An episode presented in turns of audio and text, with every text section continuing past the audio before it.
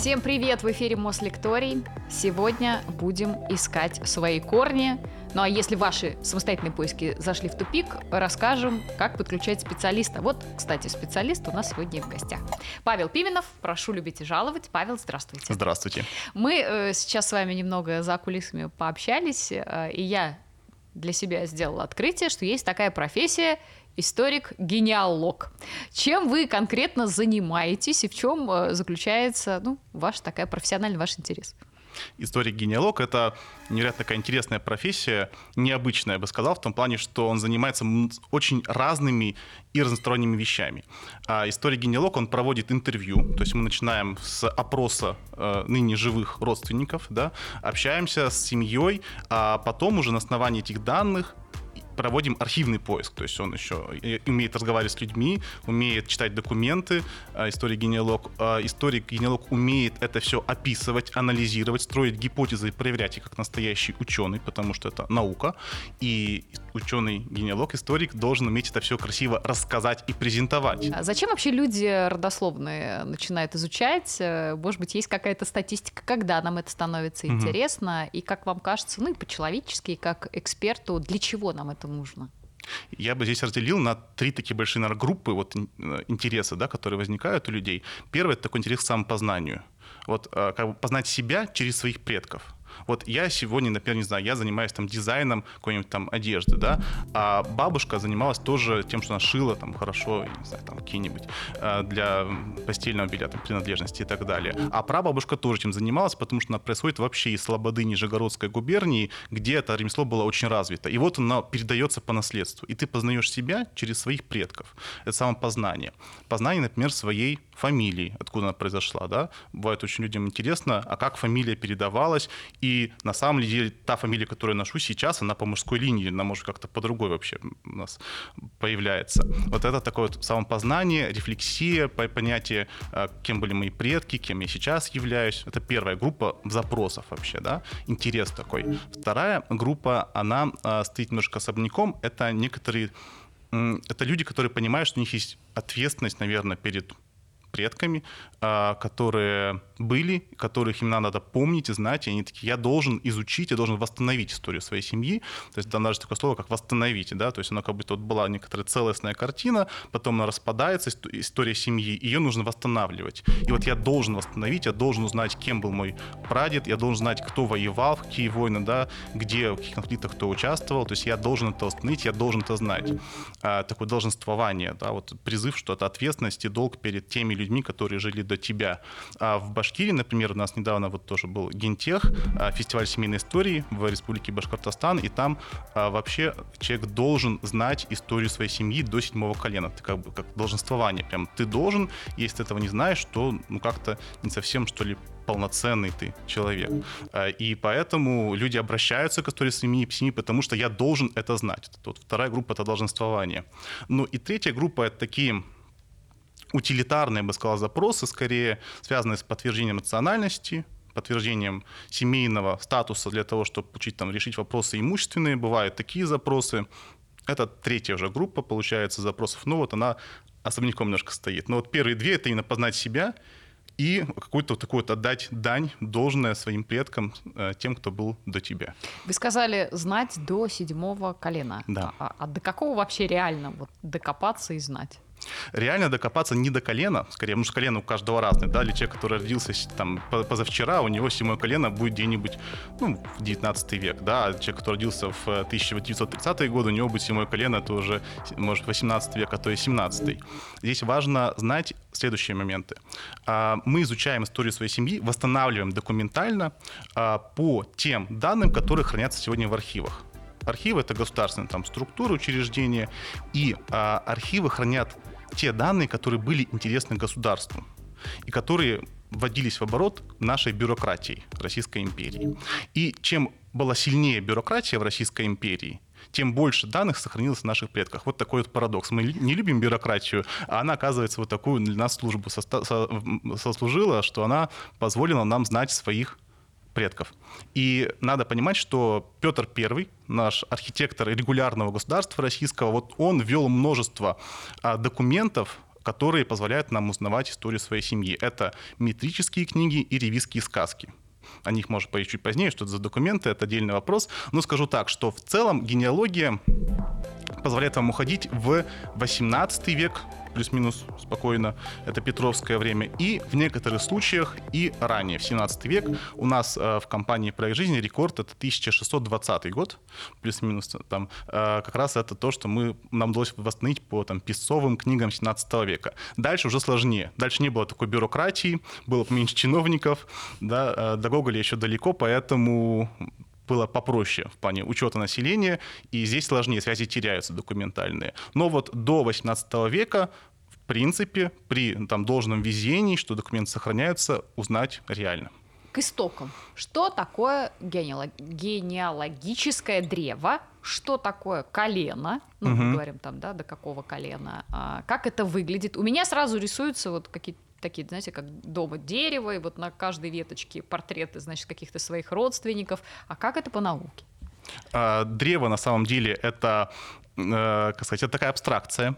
На самом деле историки такие серьезные, генеалоги называют это генеалогической схемой, потому что древо это рисунок от корней, предки в корнях находятся, дальше идет крона. Это очень древний на самом деле сюжет, изобразительный, который восходит вообще и к Библии, там, э, древо Исаева, в общем, и это очень давняя история. И ее переняли потом в средние века. Те, кто строили свои семейные древа, не деревья, кстати, многие говорят деревья, это не очень правильно говорить, древо именно. Вот. Это средневековый такой сюжет больше, где вот именно рисовали древо. А вообще сегодня используется именно схему. Схема, которая располагает предков и потомков в той или иной последовательности. Например, есть восходящее древо, так называемое, то есть больше схема, где вот вы здесь, да, внизу, и от вас идут линии папа, мама, дедушки, бабушки, прадедушки, далее это вот восходящее древо. Угу. Или, например, вы берете какого-нибудь своего дальнего самого предка, там прапрадеда Порфирия Ивановича, и от него ведете схему вниз. Это будет нисходящее э, ваше древо. Ну, точнее говоря, генеалогическая схема все же это скорее, чем древо. А, что такое колено? Как это считается? Что, как эти родственники учитываются? Вообще какая схема? Поколение, ну, вот поколение одно одно было, да, то есть, э, точнее, ну, начиная, допустим, от себя, да, вот то же самое, поколенная роспись. Мы, э, там, если э, здесь сейчас брат, сестра, это вот одно поколение. Наши родители — это следующее поколение от нас, если мы считаем от нас, да, угу. наши дедушки, бабушки, третье поколение. Вот так они, собственно говоря, и выстраиваются в схему, в ряд, так же, как и по древу, они должны находиться на одном уровне. Вот это и является поколение. Вы сказали, что вы очень много работаете с архивами государственными, да, угу. есть так называемый, наверное, семейный архив. Вообще, как происходит вот этот э, первоначальный сбор информации. Я так понимаю, с этого уже все стартует. Да, мы начинаем всегда э, с себя, с своей семьи, своих воспоминаний. А, мы начинаем проводить, ну, и как историки генеалогии, и вы, как ну, если заинтересуетесь этой темой, а, берете интервью, вот это самое, да, работа с семьей, а дальше изучаете домашний архив да, и что находится в домашнем архиве. В домашнем архиве содержатся, бывают самые разные документы. Могут быть фотографии, Могут быть фотографии и документы, э, или фотографии, документы, письма, дневники, это прямо самое настоящее сокровище. Э, что такое домашний архив? Это то, что хранится у нас дома, то, что мы сохраняли для, по, по мере надобности. Нам всем более-менее нужны какие-то документы сегодня, это могут быть паспорта, свидетельства о рождении, браки, смерти, и все это является тоже источником информации. Если это все сохранилось в вас в семье, то это здорово. И это поможет вам в дальнейшем поиске. Вы потратите меньше времени и сил для того, чтобы уйти вглубь, если вы изучите семейный архив, который у вас уже дома находится. И здесь, может быть, самые разные документы, и особенно внимание большое уделяйте письмам э, ваших бабушек и дедушек, которые могут сохраниться. Потому что сами авторы этих писем или получатели этих писем, они не считают, что эти источники очень важные, что их нужно кому-то показывать, что это такое личное, это никому не интересно. Они это бывает выбрасывают или сжигают просто. А это ценнейший источник информации. Вы ни с какого архивного документа да, из государственного архива не узнаете, чем жил ваш дедушка в 1970 году, например, что он испытывал, когда у него племянник родился. А он взял, написал в какое-нибудь письме, и это письмо сохранилось. И вот эти данные, они просто пропадут но они могут быть в вашем семейном архиве, и это то, что отсутствовать будет в государственных архивах, поэтому смотрите, что там есть. Государственный архив — это что? Какую информацию вы там добываете? Государственный архив — это, на самом деле, их очень много. Они бывают разные. А, бывают архивы федерального уровня. Например, это Государственный архив Российской Федерации, который находится в Москве. Или там, э, там находятся фонды э, центральных государственных учреждений. Например, там разные. Комиссия там, по ущербу, э, который нанесен был фашистскими захватчиками в годы Великой Отечественной войны. Например, это ГАРФ, фонд ГАРФа. Разные э, Верховный Совет СССР, это все вот этот архив. Дальше есть там РГИА, э, Российский государственный исторический архив в Санкт-Петербурге, тоже федеральный архив. Э, РГАДа, древних актов, военно-исторический архив Лефортово. Это все федеральные архивы, такие центральные ведомства. Дальше архивы являются э, региональными. Допустим, Госархив Свердловской области. Там будут архивы, данные по этому региону, по вашему, да, непосредственному а метрические книги, ревизские сказки, все будет храниться здесь. Потому что там находятся местные органы само... ну, управления Российской империи. Да, бюрократическое, да, как раз. Вот. А после региональных архивов есть архивы муниципальные. Это архивы, например, городские, а, или, например, районные. Вот был район, и там входили туда разные сельские советы а у вас прадедушка жил в деревне в 1940-е годы. Соответственно, каждый житель деревни должен был быть переписан в так называемых похозяйственных книгах. И эти книги могут сегодня храни- храниться либо в муниципальном архиве, либо в сельском совете. То есть это вот такие вот самые низовой уровень архивов, местные, местные архивы. Вот так у нас нравится эта иерархия. Плюс еще есть ведомственные архивы. Например, Центральный архив Министерства обороны, который содержит сведения об участниках Великой Отечественной войны. О награждениях, о потерях документы. Все это там находится. Ведомственные архивы есть у каждого предприятия, э, например, завод, фабрика, где работали ваши дедушки и бабушки, прадедушки и прабабушки. А в них тоже можно обратиться и получить интересующую вас информацию. Там личные дела, дела об отпусках, кто когда ходил в отпуск, зарплату кто получал, все это были ли грамоты и так далее, все это можно получить именно вот в ведомственном архиве. То есть у каждой струк... организации тоже есть свой архив, если она еще не передала его, допустим, в муниципальный архив. Тут надо выяснять. Вот такая система архивных учреждений у нас существует в общих чертах, и каждый этот архив, он должен у вас быть как наверное, у дирижера симфонического оркестра, где есть там струнные, там медно-духовые. Вот вы как дирижер вот используете и федеральные архивы, и региональные архивы, и муниципальные архивы. И вот все это вместе дает вам всю необходимую информацию, которая вас интересует в данный момент. А вот если я не со специалистом, а сама, например, собираю информацию в архиве, вот, э, предположим, я там могу получить только про себя что-то или ну не знаю, я там фанатка Филиппа Киркорова и хочу узнать, значит, кто у него там был прабабушкой и чем они занимались. А, пустит ли меня к этой информации или нет? Я думаю, что это смешной вопрос.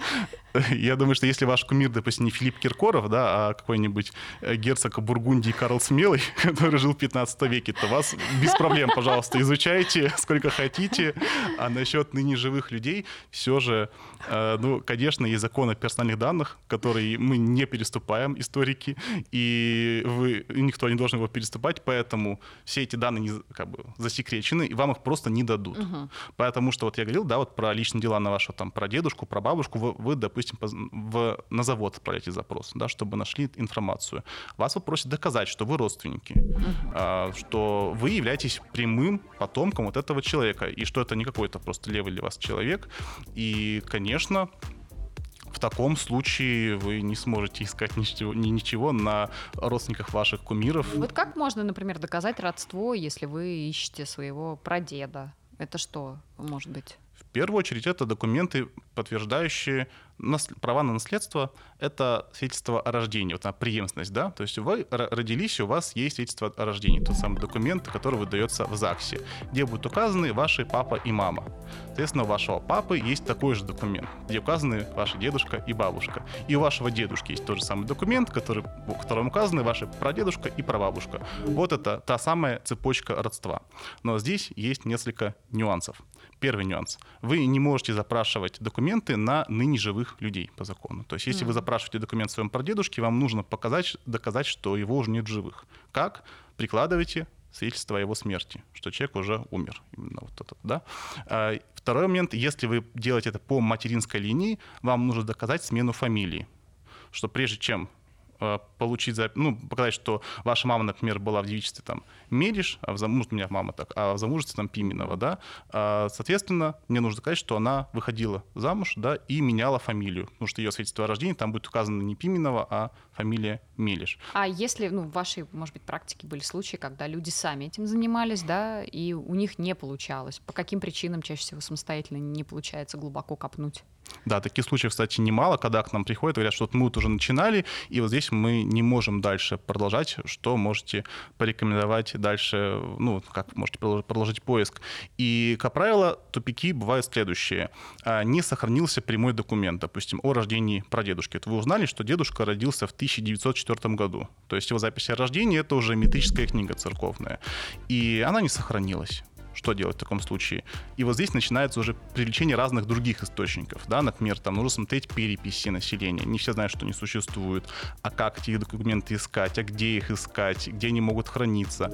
А вот эта вот история, да, чаще всего выводит людей как бы в тупик. Да? Вот несохранность прямых и самых очевидных источников. Это первое. И вторая, более распространенная, это запутанные родственные связи.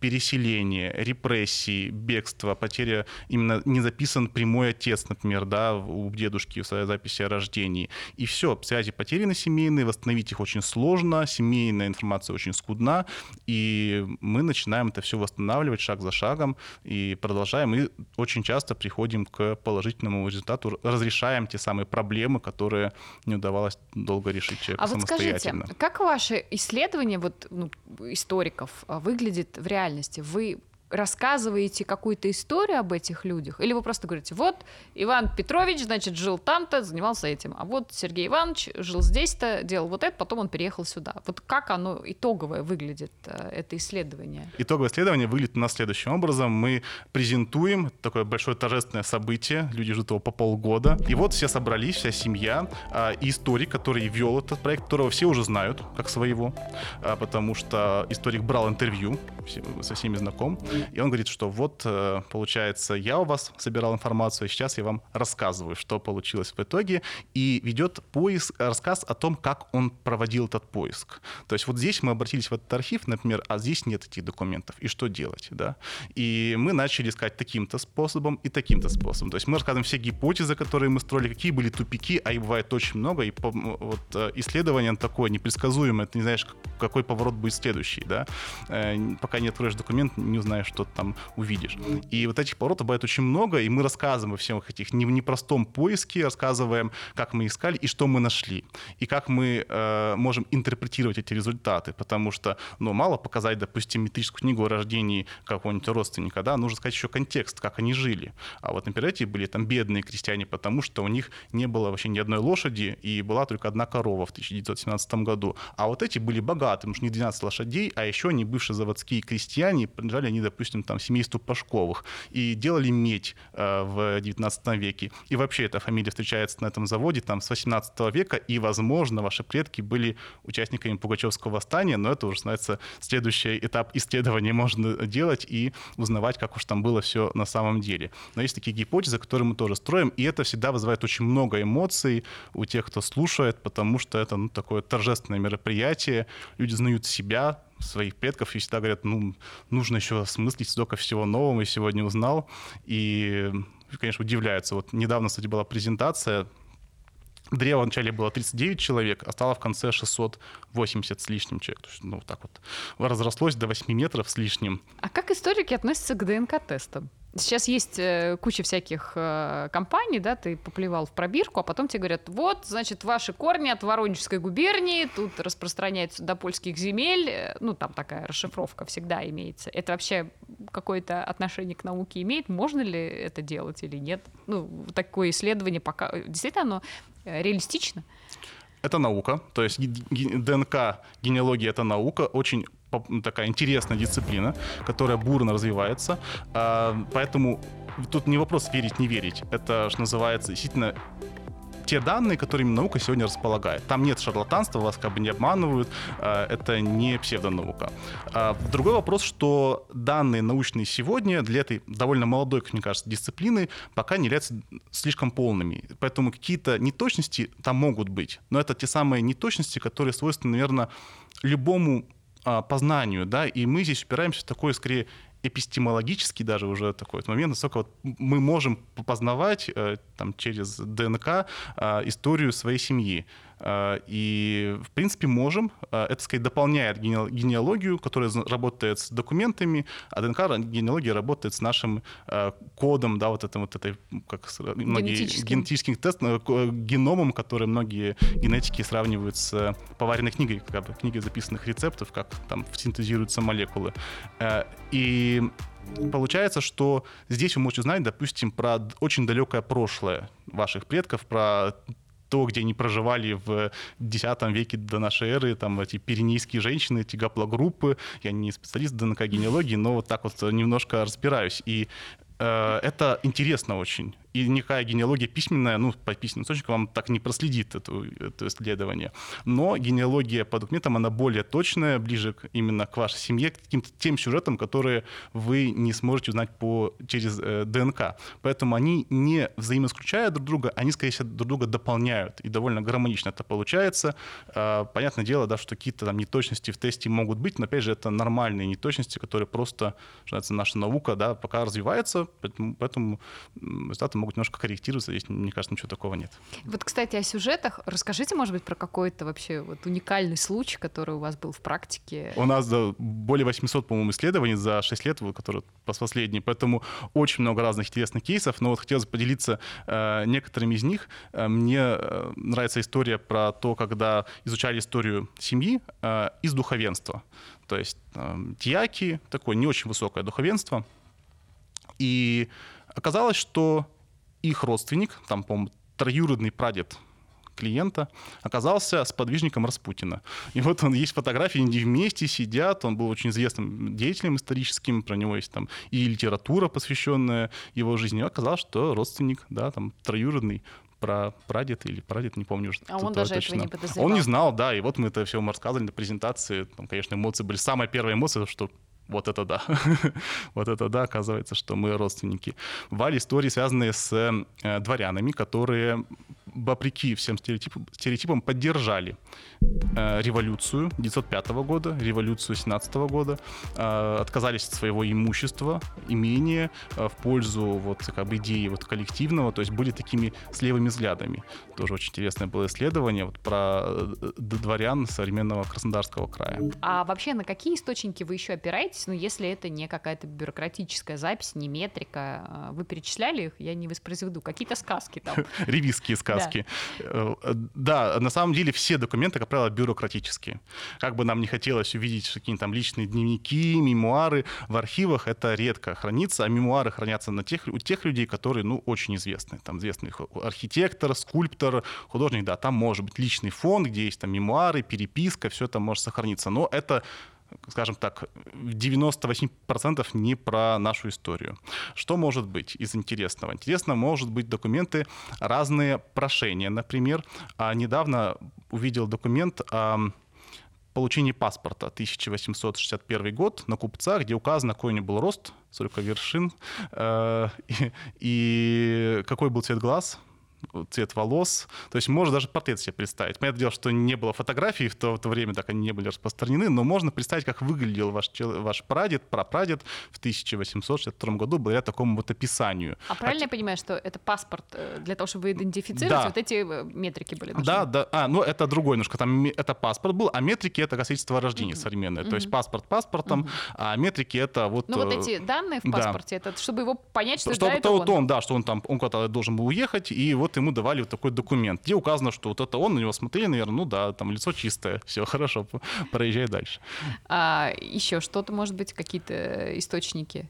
Еще, да, а, еще бывают документы, связанные из интересного тоже за последнее время видел про медицинское освидетельствование. То есть вот моряк флота прослужил 10 лет, пишет, что ему нужно получить а, пособие от государства, пенсию, и потому что он страдает ревматизмом, там у него сон плохой, в общем, вот это вот жалуется. А, и в ответ его направляют на свидетельствование, и мы видим, как было состояние здоровья человека в 1915 году, и это ну, тоже интересно. Там теперь знаем, сколько у него было зубов на верхнем ряду, сколько зубов было на нижнем ряду. Тоже можно так представить себе портрет человека. Тоже такие документы. Это не всегда встречается, но вот бывают проекты, где действительно и такие документы есть, более редкие, менее распространенные и менее сухие, чем то, что можно увидеть там из метрики или ревизских сказок. А еще бывает, да, недавно тоже вспомнил, дело интересное было про поджог усадьбы помещика.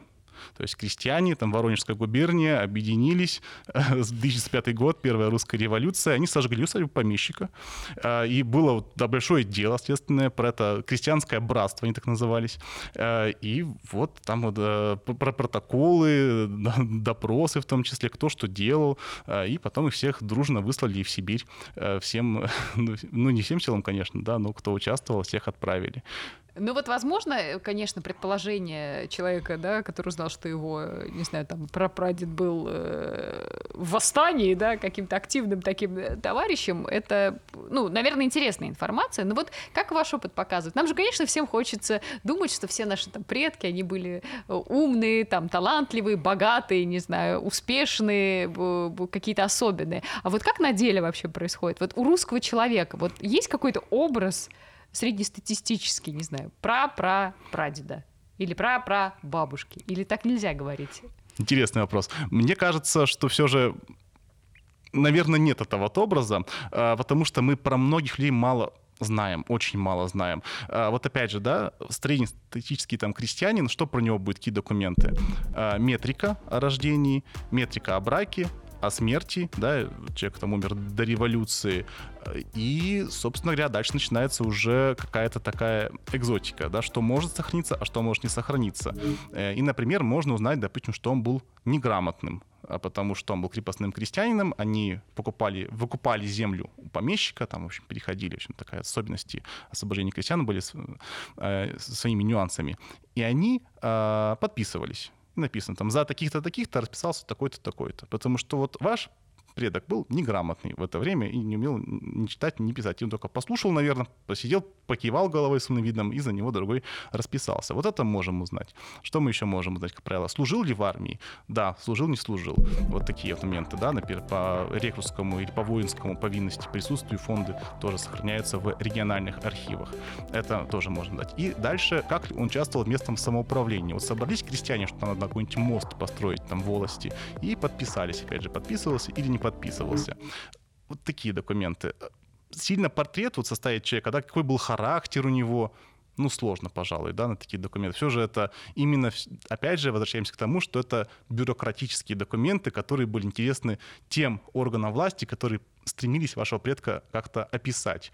И характер был им не очень интересен, пожалуй, кроме священника, который мог написать, что э, ваш прадед в 1800, ну, прадед, я сильно сказал, прапрадед в 1880 году не был на исповеди э, за нерочением. То есть, ну, как бы почему-то не пришел за э, тем, что отсутствовал или как раз-таки там как-то не так себя вел, что его до исповеди могли не, не допустить. Вот это мы можем узнать по исповедным ведомостям. А, есть такая, ну, расхожая фраза, да, что 20 век — это такое время потерянных семей. Вы вообще согласны с этим? А, и если согласны, то в чем тогда ну, кроется истина этого выражения? Мне, да, действительно, был очень тяжелый век, 20-й, с тем, что... То есть несколько было процессов прям тяжелых для страны, это для судеб, это и Первая мировая война, когда множество мужчин были отправлены на фронт, попадали в плен, потом кто-то вернулся, кто-то не вернулся. А, это гражданская война, это дальше процессы коллективизации и сопутствующей индустриализации и урбанизации, то есть переезды. Жили в деревне, переехали в город, связи семейные, а в городе уж другая жизнь, и семьей связь как-то потихонечку может теряться. А дальше уже происходит уже Вторая мировая война, и тут и семьи распадаются, и множество свидетельств о том, что вот была одна семья, после войны совсем другая семья. и это тоже прослеживается документально. Поэтому, да, вот за эту первую половину 20 века, конечно, множество семей оказались вот вовлечены в этот круговорот событий, очень непростых решений, наверное, которые каждый делал индивидуально для, для себя, для своей семьи. И об этом тоже э, сегодня, ну, как бы люди знают об этом, да. А, еще были, конечно, репрессии, я забыл, да, про, про большой террор, про раскулачивание. Это тоже повлияло очень сильно, да, на то, как складывалась история э, страны, история семьи. Поэтому семьи распадались, переезжали, и не все удалось сохранить вот эту вот связь э, с истоком. И как раз-таки у нас в большинстве своем теряются сведения о семье на уровне прадедушки или прабабушки. Это 1904 год. То есть люди, родившиеся как раз в самом начале 20 века, и которые вот как раз попали вот в эти все жернова истории, скажем так. И вот задача даже вот наша вот на первом этапе исследования, как историков-генеалогов, это дойти до, до революционного рубежа, потому что понять, где люди проживали до революции. Потому что бывает это самое сложное. Потому что вот потери, люди переезжали, а где проживали до революции, вообще непонятно. И попробуй найти еще это деревню или село, откуда происходит. Уже поговорить не с кем, уже все умерли, ну, либо давно, либо недавно. И все. И вот начинается самый непростой поиск по этому советскому периоду по всей огромной стране. Людей кидало от э, территории там, Белоруссии на Сахалин, оттуда потом обратно на Дон. И вот такие вот переезды, большие переезды целыми семьями семьями, они, конечно же, да, повлияли на то, что эти связи, они потерялись. Не во всех семьях, это точно не во всех, но во многих семьях, да, это произошло. А, если мы говорим о семье и смотрим на нее через фамилию, вообще, что такое фамилия в нашей культуре? А, как она появлялась? Да, как она формируется, почему вдруг было принято, что за мужчиной оставляли фамилию, да, ну то есть женская менялась. Условно это э, имя вот вашего рода, что называется, да, вот закрепившееся родовое имя, условно так, вот можно, наверное, вот так сказать. Ваша фамилия Пимен. Да. Вот она же, как бы, это же не, ну, не Горохов, не Петров, не Иванов. Почему Пименов? Потому что образован от крестильного имени. То есть фамилии образовывались самыми разными способами. И были фамилии, образованные от крестильных имен, которые пришли к нам после крестинизации Руси в X э, веке. А, это фамилии, в том числе Пименов, от крестильного имени Пимен. А, Иванов от крестильного имени Иоанн. Иван. Да, и это по церковным записывали Иоанн. А, это вот крестильные фамилии. их очень, очень много, самых распространен Петров, тоже э, там фамилии, например, Вавилов, от имени Вавила мы уже не знаем, да, ну такое крестильное имя было, потому что давали имена по святцам детям. И это вот первый пласт фамилий. Второй пласт фамилий — это, по всей видимости, образованных от языческих имен, старых до христианизации, которые были в быту.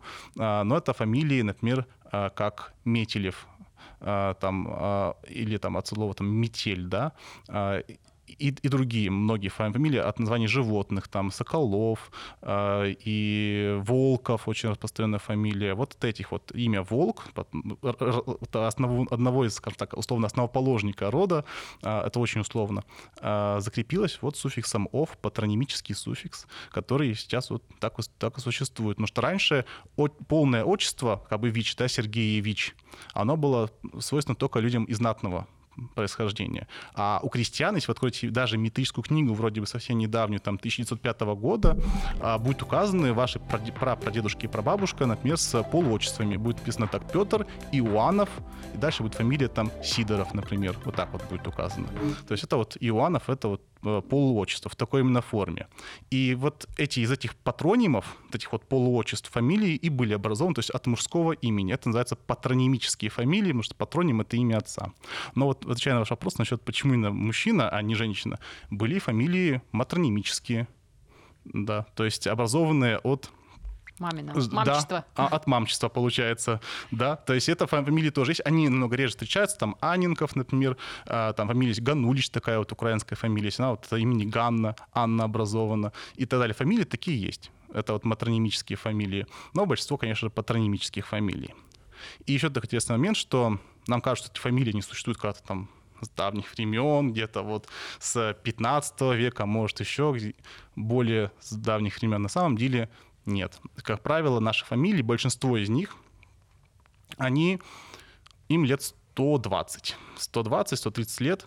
И мы видим, что на рубеже 19-20 веков масса крестьян э, были записаны как бесфамильные. То есть мы открываем документ, там указано имя, там Епифан, отчество, Егоров в такой форме, и все. И больше нет фамилий.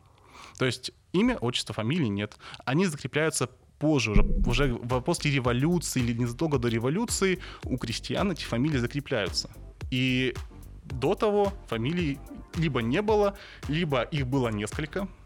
И здесь история очень такая своеобразная. А, у меня был рекорд 5 фамилий одного человека.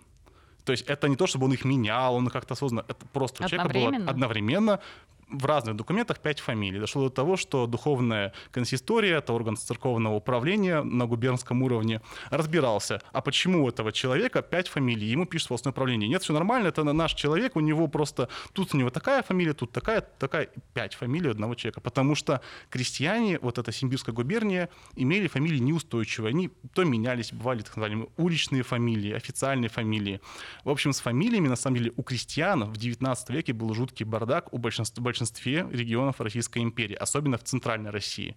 Московская губерния, Владимирская, Симбирская, Казанская, а, Псковская губернии, Калужская, ну, Смоленская, Тверская, все вот эти губернии, там масса бесфамильных крестьян, у которых фамилии более-менее закрепляются после отмены крепостного права, а, как правило, где-нибудь к 1917 году. А почему центральная именно эта часть? А почему вот это интересный так? момент, да. Мне кажется, что связано с тем, что там, во-первых, было много крепостных крестьян, которым, которые не выступали как субъекты правоотношений. У них был помещик, который из них решал все административные, хозяйственные вопросы. Зачем им фамилия? Ну, собственно говоря, их так все знают. То есть там 20 человек проживает в этой деревне. Кто, там запутается, собственно говоря. Ну, вот можно их по именам, отчествам, наверное, выучить всех. И поэтому они не выступают субъектами правоотношений, они там живут спокон веков и никуда не переезжают, фамилия им вроде как и ни к чему. Она, возможно, даже и есть, но почему-то все чиновники считают, что ее не нужно записывать или записывают в разных формах эту фамилию. Поэтому вот такая вот происходит неустойчивость этого родового имени. А есть регионы, куда люди переселяются. Например, это Урал. Урал. Сибирь. И вот тут уже переселенцы, государственные крестьяне, э, бывшие однодворцы или служилые, там, 18 век. Вот эти все персонажи, они все будут с фамилиями, как правило. То есть на Урале все будут с фамилиями, Сибири будут с фамилиями.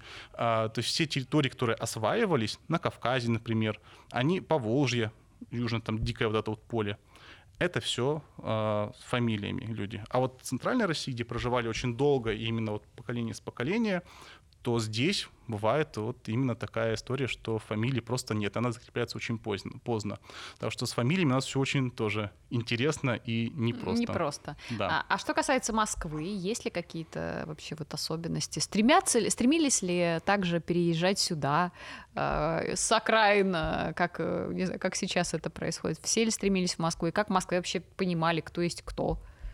Для меня до сих пор, кстати, такой интересный момент является, ну, вот интересный факт является то, что крестьяне Ярославской губернии, то есть вот Ярославль тут недалеко, угу. они ехали на заработки, как сегодня едут там поработать, да, такие отходники их называли, не в Москву, которая ближе, а в да. Санкт-Петербург, в столицу ехали. То есть ехали в Санкт-Петербург, вот именно ярославские крестьяне, это известный прям феномен, известнейший, отходники в Санкт-Петербургскую губернию, там они образовывали землячество, а, там, не знаю, там землячество по, по, по там, у кого-то был колбасный бизнес, у кого-то был цветочный бизнес, там, бакалейная торговля, и вот эти крестьяне там проживали целыми анклавами, у кого-то там ресторанный бизнес занимался, вот они, крестьяне, приезжали на заработки, причем семья у них оставалась, как правило, в самой Ярославской губернии. Иногда переезжала, но, как правило, тут оставались. Все, и они так вот ездили, зарабатывали деньги, строили хорошие дома себе, довольно богатые. Некоторые из них до сих пор сохранились в Ярославской области. И вот эти крестьяне, вот отходники так называемые, в Москву также приезжали поработать. На фабрики, на заводы, но как-то вот феномен именно отходничества Санкт-Петербург, он прямо хорошо известен. Про Москву тоже, думаю, было такое, как с губернскими городами, а, но все же в меньшей степени. И здесь надо понимать, что крестьяне тоже, они люди, э, ну, не могли просто так сидеть и уйти. Так гулящий человек, как бы вольный, это что-то странное. То есть должен быть документ, что либо барин отпустил, либо община отпустила, кто-то такой, чей будешь.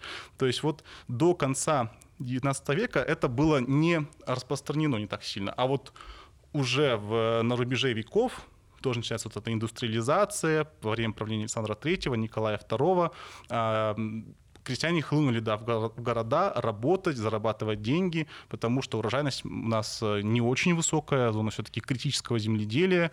Вот Московская э, губерния, особенно там Санкт-Петербургская губерния, это все очень холодно, поэтому здесь особенно на, э, на земле ничего да, ну растет, конечно, ну сильно много не заработаешь на этом. А вот отходничеством, на каких-нибудь ремеслах кустарных, вот этим крестьяне промышляли, конечно же, массово. И до сих пор вот в многих э, центральных регионах России есть разные промыслы, которые до сих пор сохраняются. Вот это те самые крестьянские ремесла, которые существуют для того, чтобы как-то покрыть тот самый дефицит наверное, источников да, да, существования, да, как бы, чтобы был какой-то заработок дополнительный, вот таким вот способом. Ничего не изменилось, хочется к этому добавить ремесла, просто стали немножко другими. А, Павел, а что касается, например, а, дворянских историй, да, ну, то есть, если сейчас открыть книгу, можно, не знаю, про Юсуповых там прочитать э, три тома, а, про такую-то там до 15-го, ну, про Романовых, про Рюк, ну, то есть, все мы знаем. Почему вот про эту историю нам все известно, и все эти генеалогические э, древа мы, ну, в общем-то, в учебниках видим и воссоздаем. Как так получилось? На самом деле, кстати, здесь не всегда так просто работает. А, дворяне были тоже очень разными. Есть, допустим, вспомните Жениба Бальзаминова, например, да, который есть фильм прекрасный, который снимался в Суздале. А, он же очень был, он был как бы напрямую не указано, что он дворянин, но это все-таки дворянин, но очень бедный. Его даже купеческая дочь, купеческая семья его, да, не, не, не, не принимает. Поэтому дворяне были тоже очень разные. Если вы дворянин Российской империи, это значит, что у вас еще все хорошо. Особенно в конце 19 века. Вы можете быть беднее купеческой семьи. А, потому что дворяне эм, собственно, да, опять же, повторюсь, извините, что разные очень. И у нас была история, когда мы изучали дворянский род, а, и мы не могли никак найти документы. Они думали, что же такое-то, что, что же за дворяне, на которых нет никаких документов. В РГА, вот там есть фонд Керольди Сената, где должны быть эти вот дела о дворянстве. Там ничего не было. В итоге мы в оригинальном архиве нашли дело о том, что они постоянно просили включить в родословную книгу и губернии. Им постоянно отказывали. И там огромная переписка на 100 листов а, с 17 века, где они доказывают о том, что мы дворяне еще вот там с, с там, потомки служилых людей, потом отличились на там, петровские времена, на флоте там служил, в общем, там служили долгое время, но не очень знатные были. И вот едва-едва, что называется, нашли, проследили эту историю.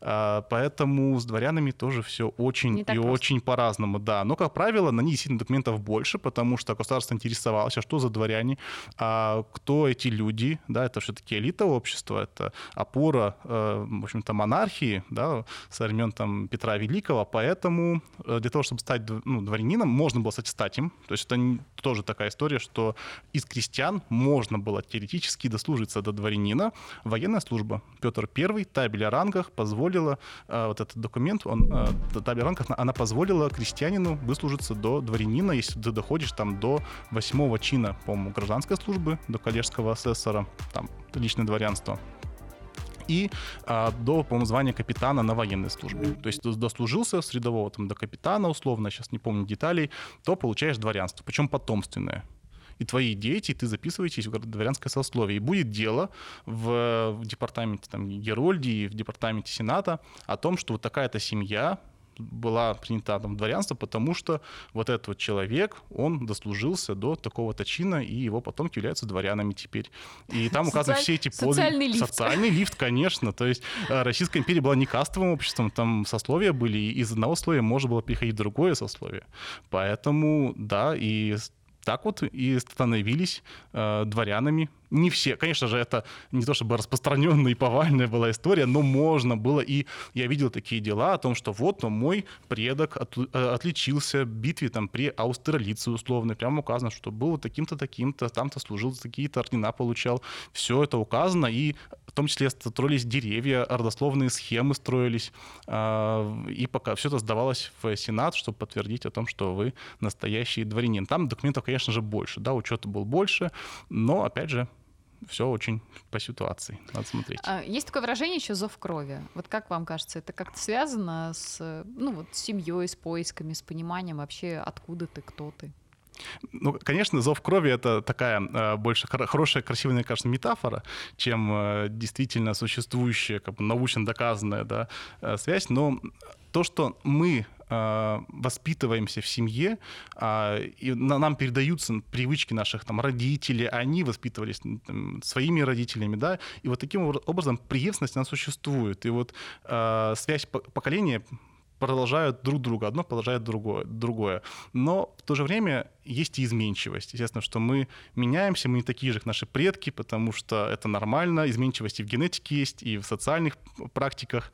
Поэтому мы меняемся, меняется наша семья, а, меняется время. И вот здесь вот таком вот на грани изменчивости и традиции, устойчивости, мне кажется, мы всегда балансируем, поэтому полезно знать, где, кем были твои предки, потому что ты можешь таким образом как-то и вдохновиться, не знаю, там при выборе имен, кстати говоря, для новорожденных многие этим увлекаются, смотрят, кем были, чтобы имя было уже в роду, что называется.